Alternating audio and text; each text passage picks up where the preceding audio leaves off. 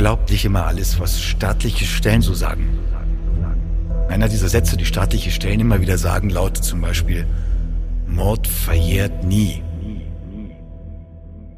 Was für ein Quatsch.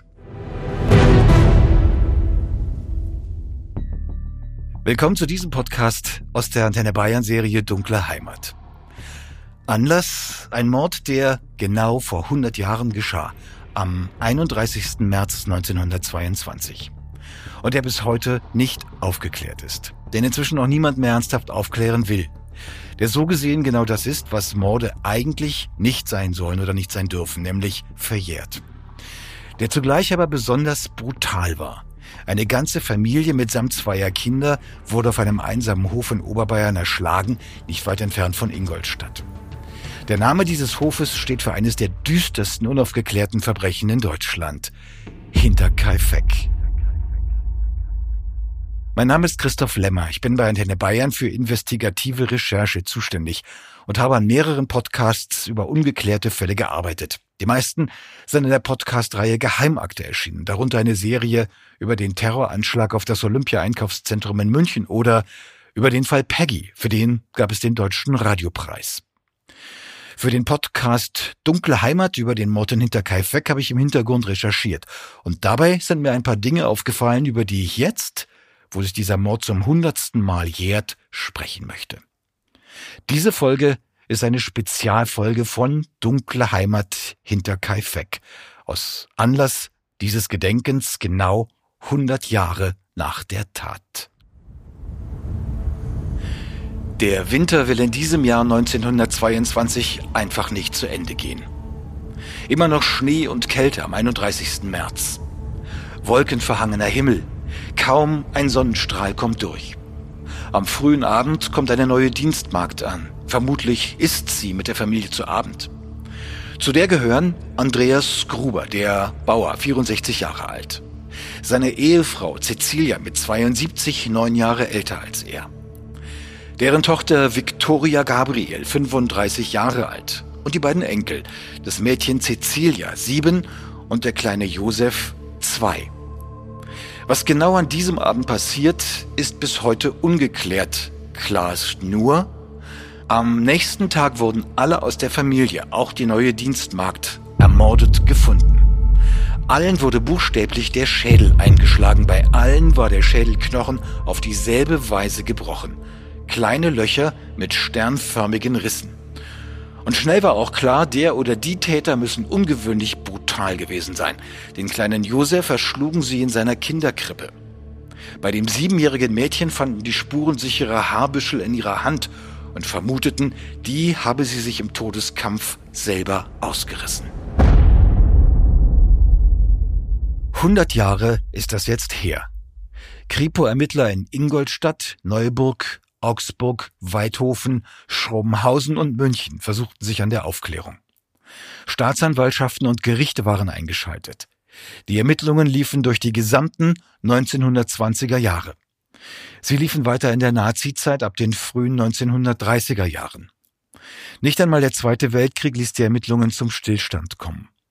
1942, da dauerte der Krieg schon drei Jahre, drohte erstmals Verjährung, denn damals galt für Mord noch eine Verjährungszeit von 20 Jahren. Die wichtigsten Akten, mehr als 3000 Blatt, landeten im Staatsarchiv Augsburg, das 1945 in drei Wellen mit Fliegerangriffen vollständig ausgebombt und vernichtet wurde. Nach dem Zweiten Weltkrieg gab es immer wieder einzelne Versuche, den Fall doch noch zu lösen. Ab den 1950er Jahren kniete sich ein pensionierter Kriminalermittler in den Fall und präsentierte auch eine Lösung, die er aber nicht offen auszusprechen wagte, weil der Mann, der für ihn der wahrscheinlichste Täter war, bis heute lebende Nachkommen in der Gegend hat. Und den letzten Beweis hatte er auch nicht. In den letzten 50 Jahren flaute das Interesse am Mord in Hinterkaifeck und an der Aufklärung immer weiter ab, jedenfalls für die Behörden. Dabei beschloss der Bundestag 1979, die Verjährung für Mord aufzuheben, womit der Mord in Hinterkaifeck nicht mehr einfach nur verjährt war, sondern ein Cold Case.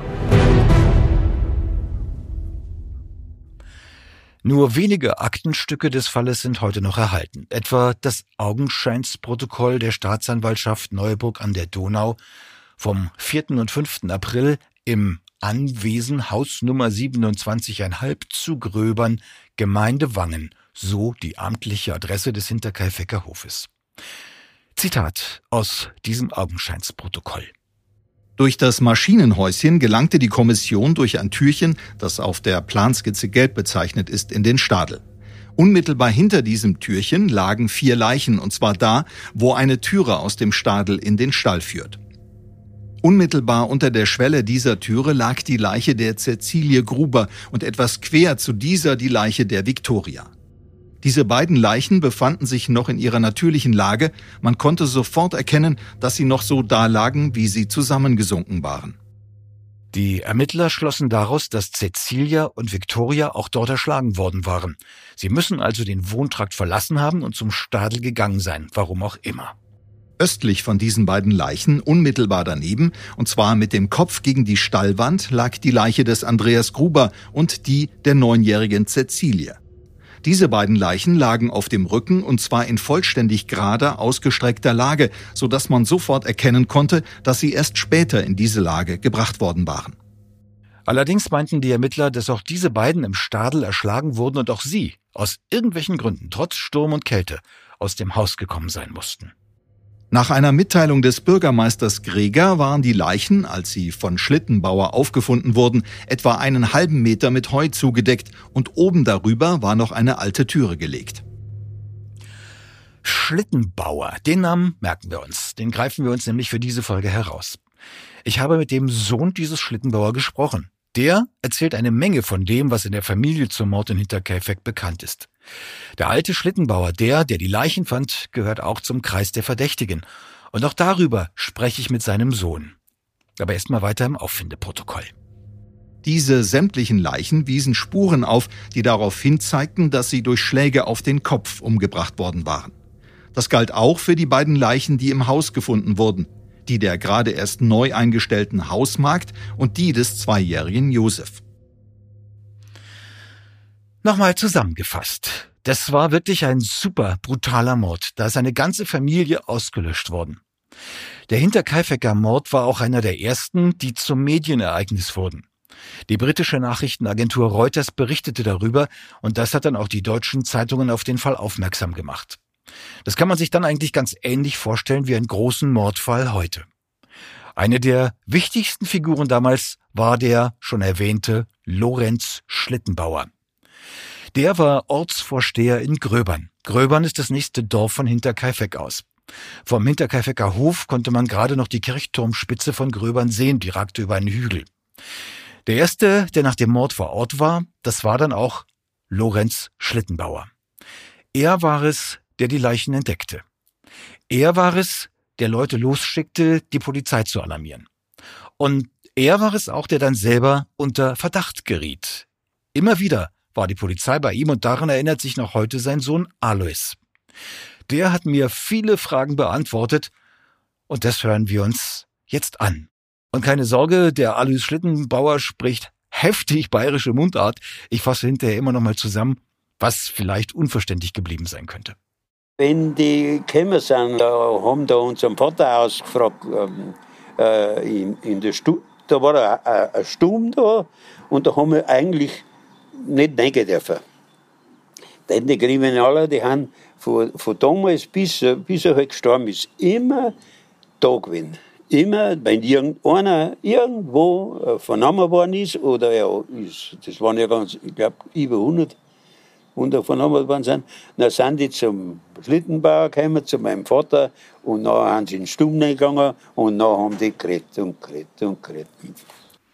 Also, die sind immer wieder gekommen, haben sich in die Stube gesetzt, haben den Vater vernommen und wir Kinder durften in der Stube nicht dabei sein. Bis er gestorben ist, ist es so geblieben, sagt der Alois Schlittenbauer. Naja, der Verdacht gegen seinen Vater, der war auch immer ein Problem, weil nie so klar wurde, welches Motiv er gehabt haben könnte. Das gilt übrigens auch für alle anderen Verdächtigen. In den ersten acht Folgen der Podcast-Serie Dunkle Heimat hinter Kai Feck gehen wir denen allen gründlich nach. Beim Lorenz Schlittenbauer wäre das sein Verhältnis mit der Tochter des Hinterkaifecker Bauern gewesen, der Viktoria. Die hat ein Kind bekommen, von dem nicht ganz klar war, wer da der Vater war. Einerseits hätte es ihr eigener Vater gewesen sein können, der Bauer Gruber, und seine Tochter, die waren beide sogar wegen Blutschande, wie das damals noch hieß, im Gefängnis oder im Zuchthaus, wie der Vater. Der Ortsvorsteher Schlittenbauer, der hatte die beiden sogar angezeigt. Aber dann hat er die Vaterschaft für das Kind selber anerkannt, für den kleinen Josef, den Jungen, der ebenfalls in der Mordnacht erschlagen wurde. Und darüber habe ich auch mit Alois Schlittenbauer gesprochen. Wissen Sie, warum Ihr Vater das gemacht hat? Warum hat denn er das Kind anerkannt Damit- als seins? Warum? Weil erstens hat er es nicht ganz genau gewusst. Ne? Sagen wir mal so. Das wissen wir auch nicht, aber wie put man es so rein? Ganz genau gewusst. Und zweitens hat einer der Hof da oben, der Beamt. Und gegangen ist er auch bloß damit, weil wenn die zwei Hefte zusammengekommen waren, der eine hat 50 Tage gehabt und der andere, glaube ich, 81. Das war ja ein Mordsding. Wenn der, und bei unserem Vater waren ein Haufen Leute da und arbeiten. Bei den Kindern, die haben ja alle, der hat ja noch zwei Kinder angenommen von der Schwägerin, die hat er genauso aufgezogen zu der damaligen Zeit, als wir seine Kinder. Die waren ja alle von 16 bis 22 Jahre alt. Ne? Die haben Leute gehabt. Und dann haben sie die zwei Hilfe schon bernsten können. Das bitte mir ein, dass er den Gedanken gehabt hat. Ne? Ne? Also er sei sich nicht sicher gewesen und außerdem habe er sich dem Kaifecker Hof erbarmt und ihnen helfen wollen. Der Vater habe viele Kinder und Leute gehabt, die hätten arbeiten können, die hätten bei den Kaifeckern gefehlt. Wenn man liest, was so alles über den Mord in Hinterkaifeck aufgeschrieben wurde, dann heißt es doch immer bei der Victoria, die sei auffallend schön gewesen. Victoria war verheiratet, ihr Mann war aber im Ersten Weltkrieg gefallen. Als Witwe lebte sie dann mit ihrem Vater und der Mutter auf dem Hof. Rechtlich war sie die Eigentümerin, der Vater hatte ihr den Hof nämlich zur Hochzeit überschrieben. Also, Frage an den Alois Schlittenbauer. Stimmt das eigentlich oder haben Sie irgendwas, weil Sie haben sie nicht, nicht gekannt, aber haben Sie irgendwas mal von Erzählungen gehört, ob das wirklich so ist, wie man heute mal so liest, dass das wirklich so eine Schönheit gewesen ist? Wie kann eine Frau so schön sein? Die den Hof mit äh, 39 Tagen oder, oder, oder glaub 50 Tagen, sind sie ganz gewesen, weil 11 Tage Kultschädel haben sie gehabt. Ne? Wie kann die so schön sein, wenn die den Hof nichts, es wird, die haben keine Leute gehabt, die haben da alles arbeiten müssen. Mal äh, eine schöne Stimme kannst du gehabt haben, einen, Chor, aber eine Schönheit kann man das nicht vorstellen. Und wenn ich das Bild anschaue, das was da sein soll, da werden sie auch nicht rausfinden, dass es eine wunderbare Frau war. Also nochmal übersetzt vom Oberbayerischen ins Hochdeutsche. Eine schöne Stimme hatte sie vielleicht, sagt er vom Singen im Kirchenchor. Aber wenn er sich auch ihr Büdel anschaut, also Büdel bayerisch Bild, dann sehe sie auch nicht so wunderbar aus. Die Viktoria und die Kirche, dazu gibt es eine sehr spezielle Geschichte und da haben sich auch viele gefragt, ob oder wie das mit dem späteren Mord zusammenhängen könnte. Viktoria hat nämlich kurz vor der Tat, also auch kurz bevor sie selber erschlagen wurde, in der Kirche eine spektakuläre Geldsumme in den Klingelbeutel geworfen. Genauer, einen Briefumschlag mit 700 Mark. Die Grubers waren wohlhabend, aber ihr Vater hat sie dafür trotzdem ausgeschimpft. Alois Schlittenbauer hat seine eigene Erklärung dafür, formuliert die auch ein wenig deftig, was ich dann nicht so ganz komplett übersetzen werde. Der Pfarrer weiß, der Pfarrer Haas, der weiß genau, dass er äh, äh, Luder ist oder was, was äh, lustiges We Weib ist ne? und so weiter. Und die gibt dem Pfarrer das Geld. Äh, früher haben sie da, wie, wie ich sage, einen Ablass und so weiter. Und da hat das Zettel, das Blattl hat man ja kaufen müssen. Für 300 Tage Ablass, für so, für einen Sündenfall. Wenn sie hergegangen ist und hat das Geld am Pfarrer gegeben für einen Ablass. Ja, also der Pfarrer hat schon gewusst, dass sie lebenslustig gewesen sei und das sei schon früher so gewesen, dass man seine Sünden mit einem Ablass freikaufen könne und genau das sei diese 700 Mark Spende gewesen. Ein Ablass. Über seinen Vater spricht der Alois Schlittenbauer auch und das auch ziemlich offen. Unser Vater, das war ein Schwächling. Zehn oder verloren unter dem Krieg. Das war kein schöner Mann. Da hat die ganzen, Im Krieg hat er die zehn verloren, die haben ihm Stunde nachts noch rausgefallen. Aber wegen, die, wegen der Krankheit haben sie ihn entlassen. Da war er bloß ein Jahr im Krieg. Ne? Und meistens in der Bäckerei, was ist so gehört habe. Und, und dann haben sie ihn in München entlassen. Warum? Weil er wenn sie nicht brauchen haben können, weil sie praktisch ein Schwächling war. Genau wie mein Onkel gesagt hat, so war es damals. Aber der war ja trotzdem sehr tüchtig. Den Hof hat er hier größer gemacht. Wie hat er den größer gemacht? Er? Nein, das war seine Schwiegermutter. Seine, seine, äh, seine, ja, das ist, ja, seine Schwiegermutter, von der ersten Frau. Ja? Die hat das gemeint. Die haben einen Hof gehabt, in Ried oben, haben runtergezogen und haben da unten halt äh, gearbeitet. Da waren immer Leute da. Früher war das anders. Die Höfe, da waren, die haben, die haben bloß dazu kaufen können, wenn es viele Personen waren. Die haben auch keine Maschinen gehabt. Also alles Kartoffelgroß, alles, alles mit der Hand gemacht worden. Ne? Schwächling, sagt er. Ja, man gewöhnt sich ein bisschen an die Mundart, oder? Also ein Schwächling hinter den Vater, nach einem Jahr aus dem Krieg entlassen und dass sein Hof größer wurde, das sei gar nicht sein Verdienst, das sei seine Schwiegermutter gewesen, die hätte auch die Leute mitgebracht und ohne Menschen hätte ein Hof nicht wachsen können, weil ja alles mit den Händen gearbeitet wurde und nicht mit Maschinen. Aber er war eben trotzdem auch der Ortsvorsteher von Gröbern und er hat sich politisch betätigt. Auch hier redet der Alois Schlettenbauer sehr offen. Wir waren lauter Hitlerbuben. 1908, unser Vater war eigentlich auch, äh, da war ein Haustür, an der Haustür war so ein Schüttel dort und das, da ist eben draufgestanden, dieses Haus ist Mitglied der NSDAP. Ja, das hat jetzt sicher jeder verstanden. Ein Nazi war er, der Lorenz Schlittenbauer. Und das ist ein Aspekt, den nie jemand thematisiert hat in der ganzen Geschichte dieses Mordes. In all diesen jetzt 100 Jahren hat es keine Rolle gespielt. Warum, weiß ich ehrlich gesagt nicht. Aber darum wird sich wahrscheinlich auch nicht mehr erklären lassen, ob das bei den Ermittlungen eine Rolle spielte. Hitlers Reich war bekanntlich kein Rechtsstaat. Wer besonders vernehmlich mit den Wölfen heulte, der hatte erstmal einen guten Stand bei der Staatsmacht. Auch nach dem Krieg spielte die NS-Sympathie vom alten Städtenbauer keine Rolle bei den Ermittlungen. Und Schluss mit den Ermittlungen war ja noch lange nicht.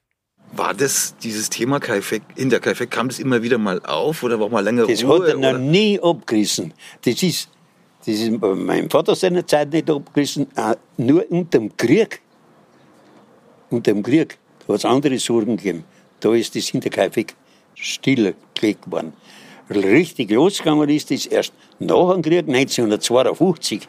1950 ist das wieder neu aufgerührt worden. Und kann man auch vorstellen, warum. Weil da ist äh, 30 Jahre alt geworden, nicht? 20 Jahre. Und da verjährt sich der Mord oder so. Deswegen haben sie das da wieder aufgeholt. Also es war nie Schluss mit diesem Fall, nicht zur Zeit seines Vaters und auch nicht nach dessen Tod, sagte Alois. Und dann in den 1950er Jahren, nach dem Krieg, das heißt nach einmal richtig losgegangen, weil wiederum Verjährung drohte. Und in all diesen Jahren, da habe es auch immer wieder Spott und Schmäh gegeben, da habe er sich auch selber als Sohn vom Schlittenbauer viel anhören müssen. Dann sagt er, du warst auch dabei beim Hinterkaifeck geschlagen. Dann sage ich, ja, jetzt spinne ich nicht, oder so. Äh, wie meinst du jetzt das wieder? Weil ich schon gewusst habe, dass er so ein Gescheiter ist. Sag, Im Sacke drin bist hin und her geschwenkt, wird der Vater Leiter schlagen. Also, lauter so, so, Mucks, du bist dann ein Jahr 40 Jahre, dann verzöhnt sie so einen Kass. Kurz zusammengefasst für alle, die das im Original nicht gleich verstanden haben.